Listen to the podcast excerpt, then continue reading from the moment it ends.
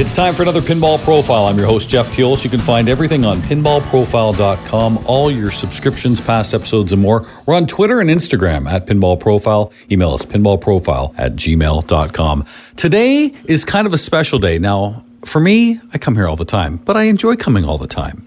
I want to introduce you to what was once, perhaps in some variation, the Church of the Silver Ball, and now it is Maple Pinball. It is in Mississauga, Ontario, and joining us right now is Shane Jackson and Michael Hanley. Michael, first of all, how are you? Good. Nice to see you. I see your Who T-shirt now. I think I've seen some other pictures around here. Massive Who fan. There, there can't be a bigger one. I'd like to think, well, I know there's guys that go to every show. I've been to 25 concerts since 89. So I'm, I'm a little bit, you know, there's a fine line in the sand between a fan and mental illness. And I kind of tripped over that at some point in time. So 89 was when they kind of came back. Because if we remember, their last concert ever was Maple Leaf Gardens about 82. 82, they stopped. And then they did nothing for seven years except for a little tiny gig called Live Aid. Yeah, I think I was at that 89 show at Exhibition Stadium. And I think they started off with like 30 minutes of Tommy. They did all of Tommy, and then they did uh, they did two nights. They did a Friday night first, and then it, they actually put the Thursday night up later. So all the Friday night is the general public. The Thursday night were the diehards. People are crazy enough to buy two tickets. And Shane Jackson, also a big fan of music too. I mean, Iron Maiden, his Holy Grail pin, his first new in box game at Maple Pinball, and uh, perhaps Rush Pinball will be coming here soon. Well, quite possibly, yes. you never know. But you're a drummer too, and I've come across many people in pinball that are drummers. Myself included, and maybe it's the hand-eye coordination for multi they, balls. they, they say that the drummer was the stupidest person in the band, you know, and uh, I, I thought they said they didn't get the chicks. well, you know, I've heard other things too, but anyway, it's uh, I've I've also heard that uh, you know don't underestimate the drummer of the band because he's typically usually the smartest one, and you know the hand-eye coordination probably is uh, a little bonus. Well, when we talk about the Holy Trinity, I mean, is the professor not the smartest Yeah. one of Rush? Yeah, absolutely. Yeah, yeah, yeah. All the lyrics, you know, the the greatest songs. It was it was amazing. His drum kit was just unbelievable. The the, the sheer quantity of drums that he was surrounded by, and they all had a function. That was the one thing. So we're going to get to pinball in a second, but as we talk about Rush, when you watch Neil Music first, Jeff. When you watch Neil, you say, okay, how in the hell do you do that? Especially something like Tom Sawyer, which even in his later days, as they did the R40 tour, he said it's still one of the hardest songs to do live because there are so many changes in that. It's a real different style, and there was only one Neil Peart. For sure. Oh yeah, yeah, yeah, yeah. I'm I'm more of the. I've always been into the songs on every album that wasn't the big radio hits, and became my favorites on the albums. Other than the radio hits, like uh, Anthem off of Fly By Night, right? Like just a fabulous song, excellent. Okay, let's talk some history here. The Church of the Silver Ball was kind of a legendary place in Mississauga, and it was the brainchild of Michael Hanley. But we got to go back even further. Michael started collecting. I mean, you listening right now, maybe you're in your 20s, 30s, 40s. Not Michael. 13. 13! I started playing at seven. By the time I was eight, a book came out. Michael Colmer's book was released. Got the book for Christmas, read it so much that the pages all fell out. so I said to my parents, I want to buy a pinball. And they're like, nobody buys a pinball. This is stupid. You can't do this. Then I saw a Jan and Dean movie on TV, and uh, in the background, Jan had a pinball in his house. And I said, Look, look, look, he's got a pinball. And they're like, Well, yeah, but he's a, a musician. He's a rock star. He can afford a pinball. I said, Okay, if I save up for it, can I get one? Sure. So little did they know that I would start saving every penny I could find. Now, back then we had two liter pop bottles and there was a deposit on those. So I was picking up pop bottles, taking them back. We had a beer store near us, and the teenagers would get brave. And on a Friday night, they get a 12 pack and they drink them, but they'd never take the bottles back. Saturday morning, I'd go pick them up and take the bottles back. I'm like seven years old. I got kicked out of the beer store constantly for showing up with empties. Trying Wow, your dad's a drunk. Where's your father? He's, well, he's at home. Why? Why? Because you're not allowed to be in here. Why not? I'm, I don't want to buy beer. I just want to take these back. What do you want the money for? Pinball. Very, very cool. And again, I mean, the money was just right there with the empties. It obviously turned into you buying pinball machines. And I think Shane, you once told me we're gonna we're gonna go all over the place here, but Shane, I remember you telling me there was a Kiss machine here, a Kiss Bally machine in here, and there's a neat history with that because you own that machine long, long ago. Sold it and some way somehow got it back, and it's got a lot of sentimental value to you. Yeah, what what year this would that have been, Mike? Like ninety? Eight. I think it was like ninety two. Okay. So anyway, I buy my first Kiss machine. It's done. The playfield is like bare wood.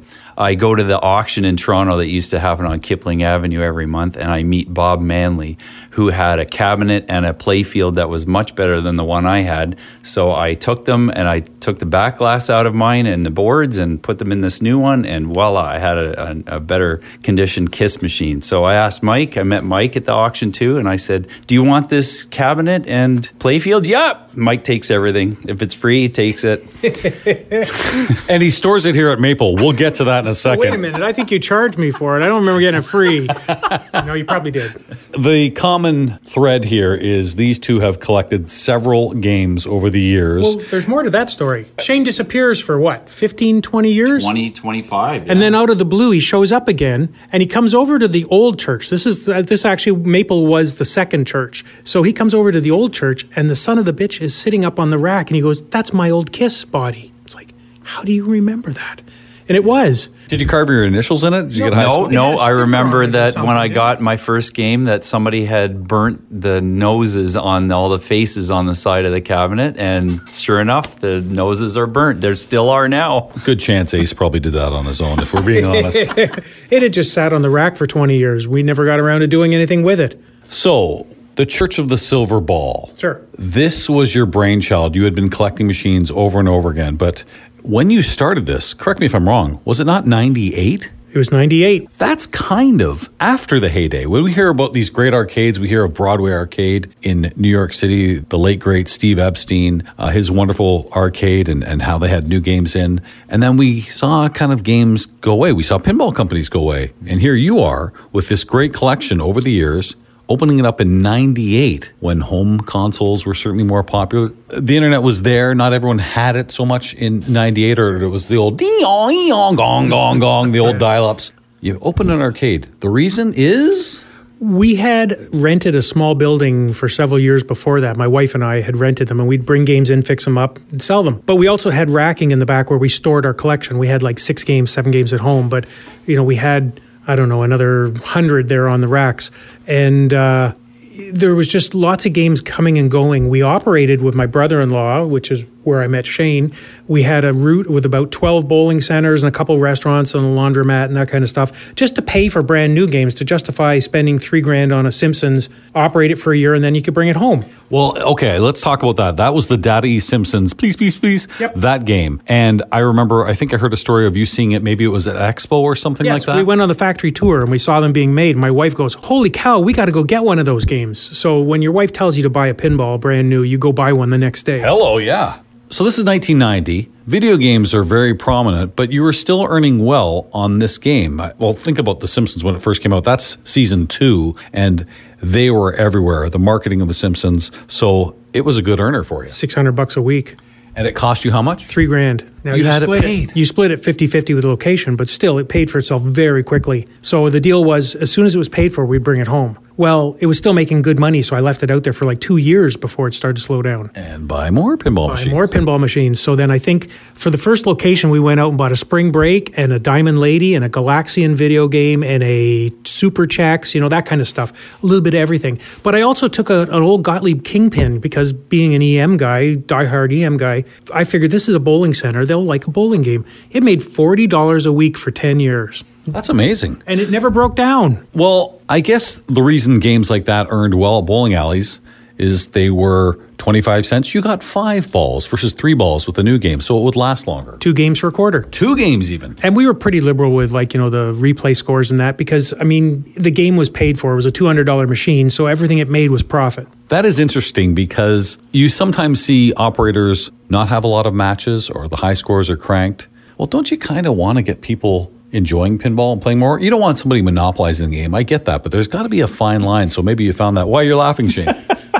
No, they they don't want you to keep playing pinball. They just want your quarters. But because you when want that- okay. when coils would be not working in a game, they would put a drywall screw so that the ball wouldn't go into that spot anymore, and so it wouldn't screw up, and you wouldn't you'd keep putting quarters into it. Yeah, uh, quick fixes. We used to call that the starburst fix because out on route they would drill nails in playfields just to keep the game running over a weekend. Well, they weren't alone, so I'm sure that was the way. But again, back to the Church of the Silver Ball. This is now something you've opened in '98. You had been running games for a while. Yep. And you had this huge collection. What made the end happen for the church? What made the end happen? Oh, that's a good question. I finally Because you survived the hard part. Oh yeah, and we were up into 2010, 2013. I just decided I had enough. I was working there. Let's see, Monday nights was Boy Scouts. Every Monday night we had Boy Scouts in. Tuesday nights was Big Brothers and Big Sisters. Uh, Wednesdays I did repairs. Fridays we had an open house so anyone could come. Saturdays there was tournaments during the day, people in the evening, and Sundays birthday parties. So it's like, when do I get to play? Never. Yeah, and you're always fixing games, and that's where Shane kind of comes in because here at Maple Pinball, yourself, Doug Baird, friend of both of yours, uh, great techs when it comes to machines. You you fixed some of my gems, and I really appreciate that. It is an art. It is something every time I ask you, Shane, you say, Oh, it's easy. It's this, it's this. It's not easy. I mean, I've heard stories of Michael talking about, you know, reading schematics at 13. You were on the uh, Vancouver Island Pinball podcast a couple of times, and they were really good episodes. You check them out. But it's not easy. How do you figure this out? Shane, teach me. It's it's you just do it for years and That, years. no, and- you don't do it. You you touch something, you get zapped. no, you do. You just do it, and there's you know over the years there's been a lot of mess ups. I've Somebody must have taught I've, you. I blew a lot of fuses. I blew a lot of transistors. You're not this child born with huge midi-chlorian, all right? Somebody was your Jedi master. Who taught Well, you I, this? I've been doing it for 30 years, so it's it was a lot of trial and error. There's no Jedi Master. It was back to the auction. I, I bought my Kiss machine, and I've always been the kind of person to I have to know how this thing works. So I'm, I'm going to do it myself. So I met a couple of people at the auction and picked their brain and do this. Okay. Um, well, not to mention when I was 10, my mother pretty much taught me how to solder, so that was a little bit of a bonus. I've got a car that's got some difficulty. Can you look under the hood? It should be easy, right? No, no, Well, no. no, no, Shane. It's easy. It's easy. You just do it. Do you see my analogy yeah, here? Okay, it, it's not it. just easy. But and, and you really have changed over the years because I remember when I first met you, you you couldn't fix games at all. No.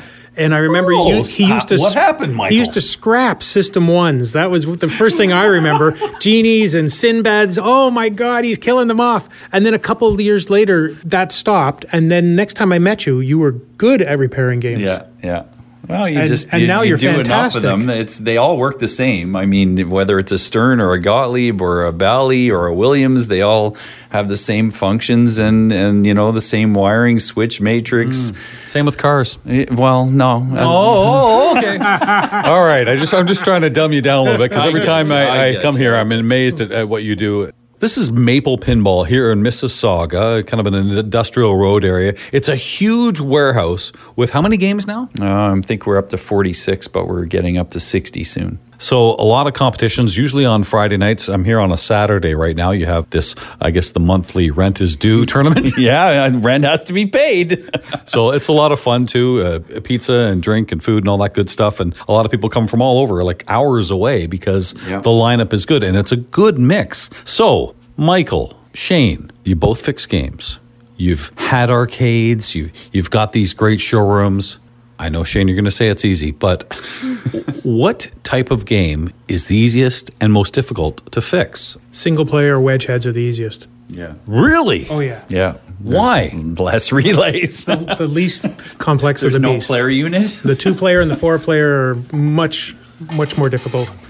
So the, the like a wedge head is your best place. Even a 50s game, that's not a bad place to start either because they're simpler. Yeah.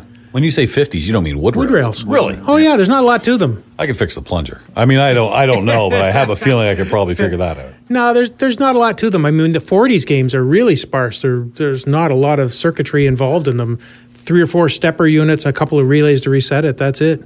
But you don't see a lot of those. Well, that's the thing. They're just all worn out and tired. The playfields are probably beat at this point. We have a few. We have about five or six wood rails kicking around.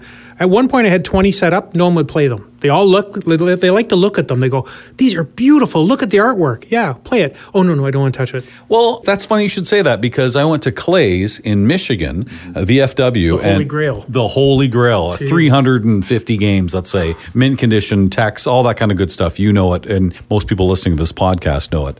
And he had a lineup of all these wood rails.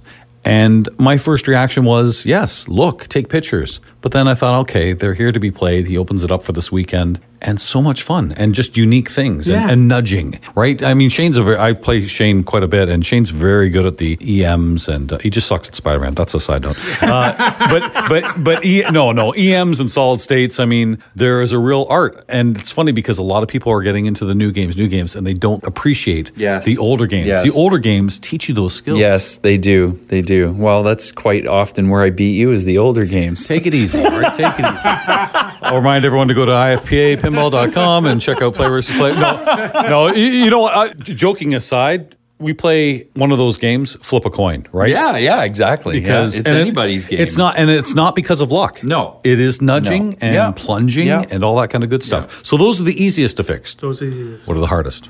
what are the hardest? are the Rotation eight. I, I'd say Williams system three to seven because they don't really have a diagnostic to tell you what's going on unless you get this test chip, which I have to get. What would be some of those games? oh, like Flash and Firepower and, uh, you know, along that era, Gorgar. Yeah. Okay. Rotation eight. That's just the biggest pig to fix. It's a four a four player sit down round game that Bally Oh, Midway made. yes. If you find one running, that guy's a genius. Keep that sucker running. It's just a pig. it's just the, the circuitry and it's grotesque. The rotation ones, yeah. I, I think I've seen I've seen them once or twice, but yeah, I mean that's I tried one. I looked in the inside and I farted around with it for a little bit and thought, not going to happen. Better to leave it to someone who's better than I am. So You both love collecting pinball machines. There is a warehouse. We're going to have some pictures here. And by the way, I want you to check out the pinball shenanigans with Mike Dimas. So Mike's kind of video uh, walkthrough of Maple Pinball, and you'll see some unique things that we're going to be talking about. But when it comes to collecting games, what is it you're looking for? Is it price? Is it the uniqueness? Is it something you've always wanted? It's uniqueness. Like, well, Gilligan's Island. Where do you play Gilligan's Island? Like, we just got an Ice Fever in today. Where do you see an Ice Fever to play? Like, I like the rarity of the games. You know, you can't go somewhere and play this game. That's what I look for. Yeah, I, I, I'm kind of the same way. And there's certain games I've always looked for. You know, in the back of my mind, I'm still looking for a good volley because I've had a few. I and- have one. and I, I sold the last one, and I regret it. So you know, we can't have them all, but it's that's one on the list. But you know, I find I said to my wife, I've become a bit of a pinball snob now. Go to Allentown, so there's like 400 games set up there, right? And I walk around and go, nah. Nah, because I'm looking for something new and exciting. A Gilligan's Island, an Ice Fever, something I haven't seen before or haven't seen in so long that it's like, holy crap, that's worth my time to play. when I come to Maple to warm up, if I'm playing a new game, I'll play the Iron Maiden Premium that you have, a very nice one. And Shane, you asked me, why don't I have one? And the reason I don't, it, it's one of my favorite games. Yeah. It's 'cause But they're can- everywhere. I can play it everywhere. Yeah. So I'm like you. I like the unique things, especially when space is limited. Mm-hmm. That doesn't mean new games coming out like, wow, that's pretty impressive, or maybe it's a theme that you're attracted to. But some of the unique things here at Maple, you mentioned Ice Fever. What else do you got? Mousing around is one you don't see very often. Aladdin's Castle, I played for the first time today. Aladdin's Castle. Well, it's kind of there's a lot of those around. I've never seen one. No, never. Oh, okay. Uh, truck stop. We have. Oh. uh, hard body. My friend Gene X Hwang wants a hard body game because I think he he photographed Rachel McLish. Okay, and, yeah, yeah, yeah. And uh, it's it's a fun game, underrated. Yes. Yeah, I mean, not one of my favorites, but that's the thing about pinball, right? It, it might be your favorite, and not my favorite. That's okay. It's all pinball. It's good. Michael, you have an interesting history too, being here in the greater Toronto area. You friended somebody many years ago, and that would be John Popadiuk, who is from Yes. this area. And you know, and I know, uh, I'm a big fan of his games. I think his games are absolutely spectacular. Me too. There's something about Name, them. name one that isn't eight to ten thousand dollars, right? Well, there's that. I, I'm, you know, Star Wars Episode One. I mean, if you got to have a weak one, I guess it's Right, that. But right. everything else, my God, we talk about World Cup Soccer '94, the easiest game to explain to somebody this is what you do, and it's pretty easy. Oh, I see a goalie going back forth. Oh, by the way, that goalie is Michael Hanley. Yeah, I got a call one day. John goes, I need a photo of you. And this is before the internet, really. It's 94, right? 93. And it's like, why do you need a photo? He goes, just shut up and take a picture and send it to me. Okay, so my wife took some photos, had them developed one hour, put them in the FedEx, sent them down.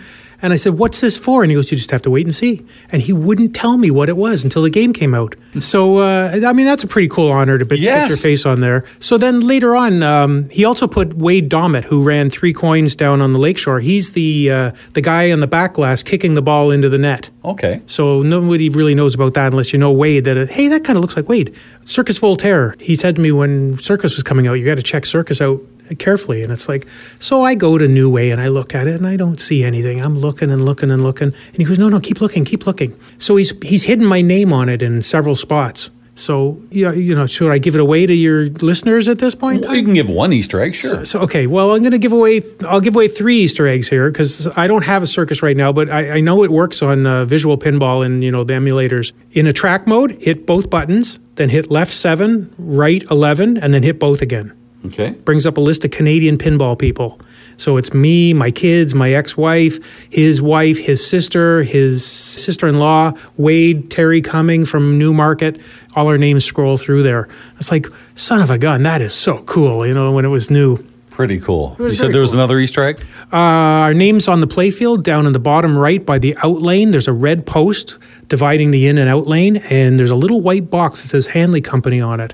Wow. And if you look on the back glass, on the well, the plastic translite, in the bottom right corner, there is uh, a series of three purple cables that the girl's standing on, or sorry, maybe he's standing on them, and it says Hanley Company on one of them. Isn't that something? So that was kind of cool that he stuck us Sure. there. That's just for supporting him. Well, Shane showed me this two years ago. I have kept quiet about this for two years. I looked on my phone. The photo was taken December 29th, 2019. I'm here at Maple and I'm I looking. remember you almost killed yourself trying to get in to take the picture. I saw- because I- there was so much crap in the way. Uh, well, Again, it will show you some pictures. And I said, What is that? Is that what I think it is? And it was the prototype for Alice in Wonderland that Yes. John Popadiuk and yourself worked on. Explain that. Okay, so back in '89, I used to frequent a uh, kind of like a junk store and memorabilia store called Nostalgia Villa on the Queensway at Kipling, I think it was, might have been Islington in Toronto. And the guy that ran it was a crusty older fellow. And one day, Shane's standing right there. Oh, another guy. oh, a Sorry. different guy, even crustier. Oh. And before he kicks me out of the store, he says to me, My son's opening a store next week in Mississauga. You should go check it out. He's going to have pinballs there. Really? You said the magic word. I'll be there. So we show up Saturday morning, 10 o'clock, and sure enough, there's a couple of pinballs in there. We get to know the guy, uh, become friends with him, still a good friend with him, Ron Antonio. And uh, he had this chain of stores called uh, Commercial Break uh, for a while. I guess it was in the 90s in shopping malls where he sold memorabilia, Coke signs, Budweiser stuff, neon, that kind of thing. And um, one time he goes, Hey, there's a guy in here who does my neon signs, and uh, he used to work for Bally. I got to meet this guy. And he goes, Yeah, I figured that. Here's his business card. Awesome. So I, right away, I go home and phone him right away and introduce myself, and we start gabbing. He said, He's got a game for sale. And I want to pick his brains. I want to hear all about working for Bally. How did you get in? What did you do? That kind of stuff. So I said, Well, I'd like to see the pinball. And he goes, It's a 1937 Bally payout game called Challenger. It's got a little conveyor belt where you see the nickels move across Okay. and you put your nickel in and it makes the trajectory across the front and then if you win it falls and comes back out and if you lose it goes inside the machine And people wonder how pinball was banned. Shane. exactly nickels sitting there for the taking all you have to do is win them Thank you, Roger. Thank you, Roger. god bless you roger so uh, he says i'll bring it over tomorrow night and you can take a look at it. So he brings it over. I end up buying it off of him and we gab and gab and gab and become fast friends. And uh, he goes you need to come by my shop one day and take a look at some of the designs when i used to work at bally. And he, he's told the story before at pinball expo where um, norm clark who was working at bally was a canadian. He's from montreal and so John sent him a letter saying, I would love to come and see how you make pinballs and work for you. And Norm Clark sent out the standard form letter. Thank you very much for your interest. Here's some flyers. If you're ever in town, come by for a tour. John packed his bag and left that night and showed up the next morning, knocked on the door and said, Hi, I'm here to see Norm Clark. And they're like, uh, Do you have an appointment? He sent me this letter and said, If I'm ever in town, come see him. he said it yesterday. So Norm's like, oh, uh, oh, okay, and they gave him the tour. And at the end of the tour, they said, well, let's we'll take you out for lunch. And they took him to a steakhouse, bought him a big steak lunch, and then they said, well, it's been really nice. Thanks for coming. And he goes, oh, I'm not going home. You got to hire me. I'm not leaving. Wow. And they're like, what do you mean you're not leaving? He goes, no, no, give me a job, I'll do anything. So he got a job there as an assistant working for the de- developers, the designers. And I know he shared an office with Dennis Nordman at, at one point. I don't know at when, but before he had his own place, because, you know, he was the junior. Gary Gayton was building games back at that time. Ward, Pemberton, Raymond Merchant was writing the operating system for the first generation Bally games. So, um, John's there and he's working and everything's good. And then Bally and Williams merge, or Williams takes over Bally, and he doesn't have a green card. And so Williams says, "You got to go back home." So back to Canada he comes, and uh, then he starts building neon. He's he's actually designing and making neon signs. That's when I run into him. So he show you can tell he's just he's a pinball guy through and through. People, when they talk about John, they talk about he certainly might not be the best business person. We we understand that. We're not talking about that. Yes. we're talking about the making of pinball machines, and really, he's an artist. It's in his blood. He is an artist. He's incredible how he can continuously come up with new ideas and make them happen. And I, I was just always amazed watching him work. So I had a full time job. I was working for Computerland. So twice a day, someone would come over and go, Hey, we got a problem. Can you help me? Yeah. The rest of the time, I was coding and I was working on this game for John and I. But I would go off to work and I'd come back and he would have developed something new on the machine. Like This is Alice. this is Alice. Oh, I guess I skipped a little bit here. So really what happened was he started showing me drawings and he had 100 games drawn on paper, full-size vellum paper and they were incredible. And they're way better than anything Bally was building at the time, you know, like Beat the Clock, Spy Hunter, you know, um, Not City- exactly strong Bally title. City Slickers. I mean, just dogs. Terrible, terrible games. Hard body. Hard bodies.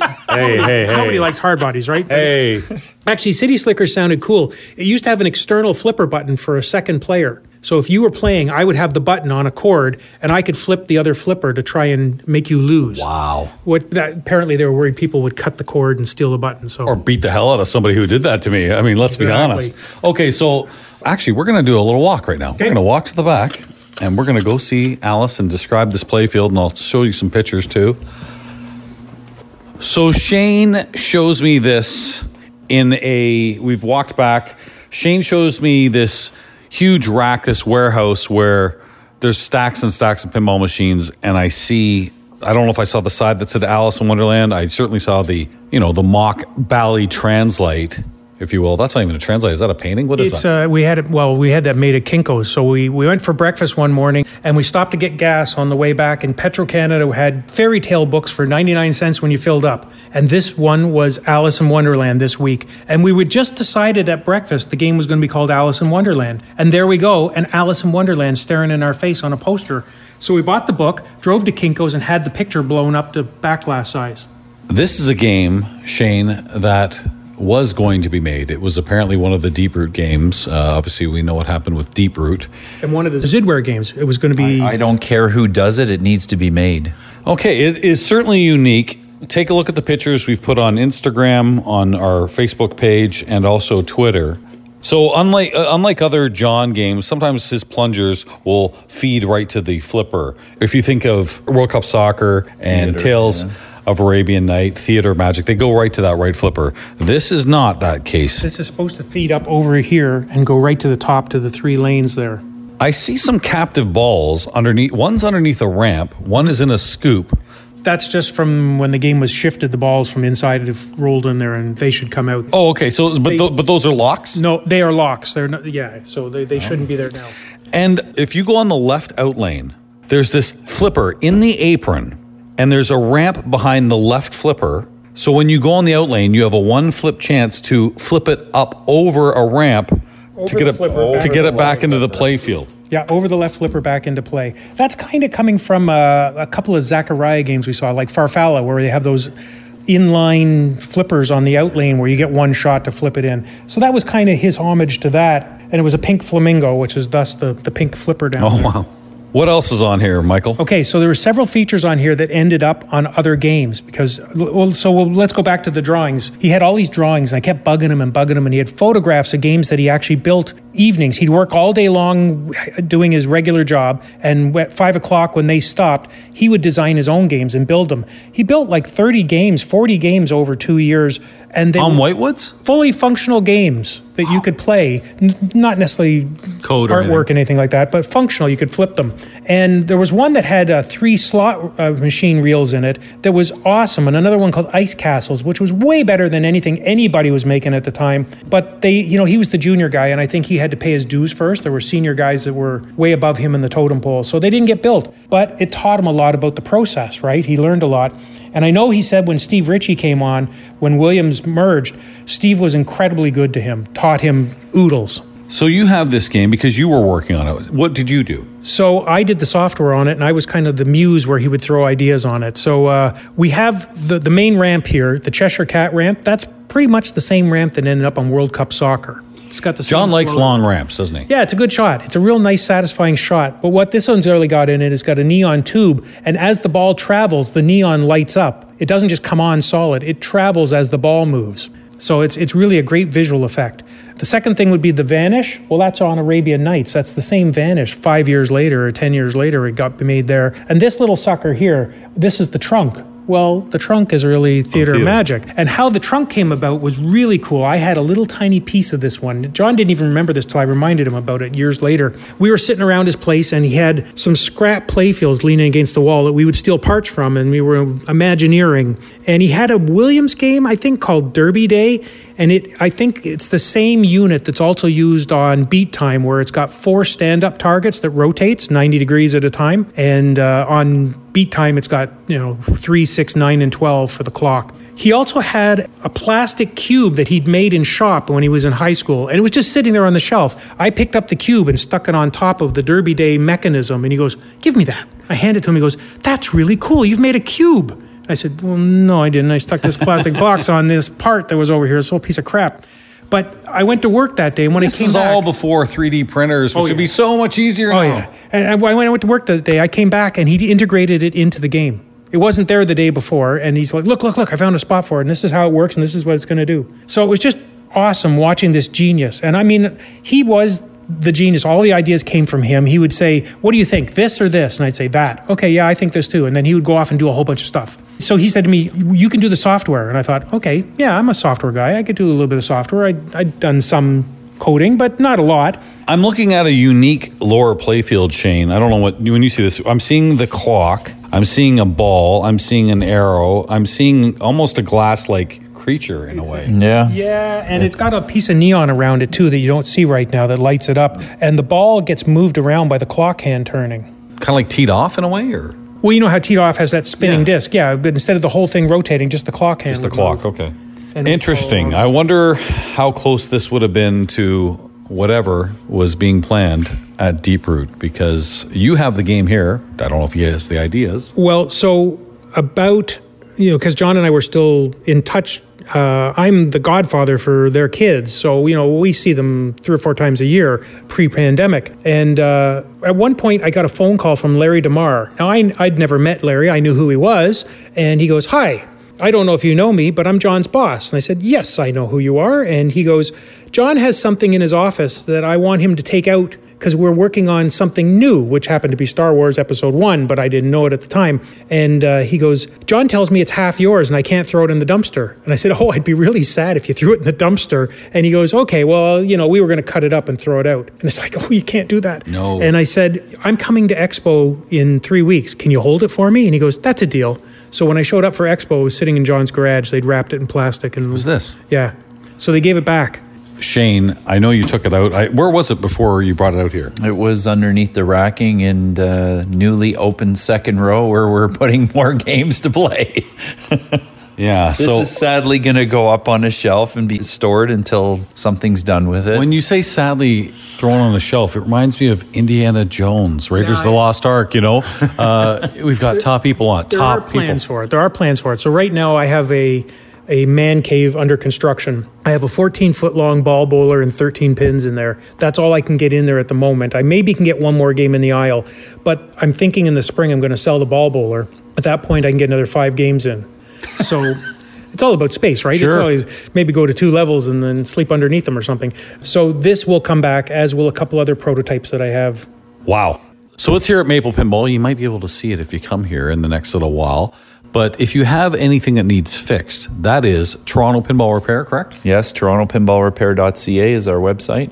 I know you do house calls, but you can bring machines here, which is obviously if that's something you can do, it's Yeah. it's a little cheaper Well, for you we, to do we, so. we give people sort of a break if they can, you know, get the machine out of their basement, get it in their car, and get it to us. Then we'll give them half off of the the labor. You and Doug as well uh, are working on a lot of machines. How much time do you think you put into machines? Oh my God! Well, I work full time, forty hours a week. So anytime that I'm not at work, I'm here working on machines.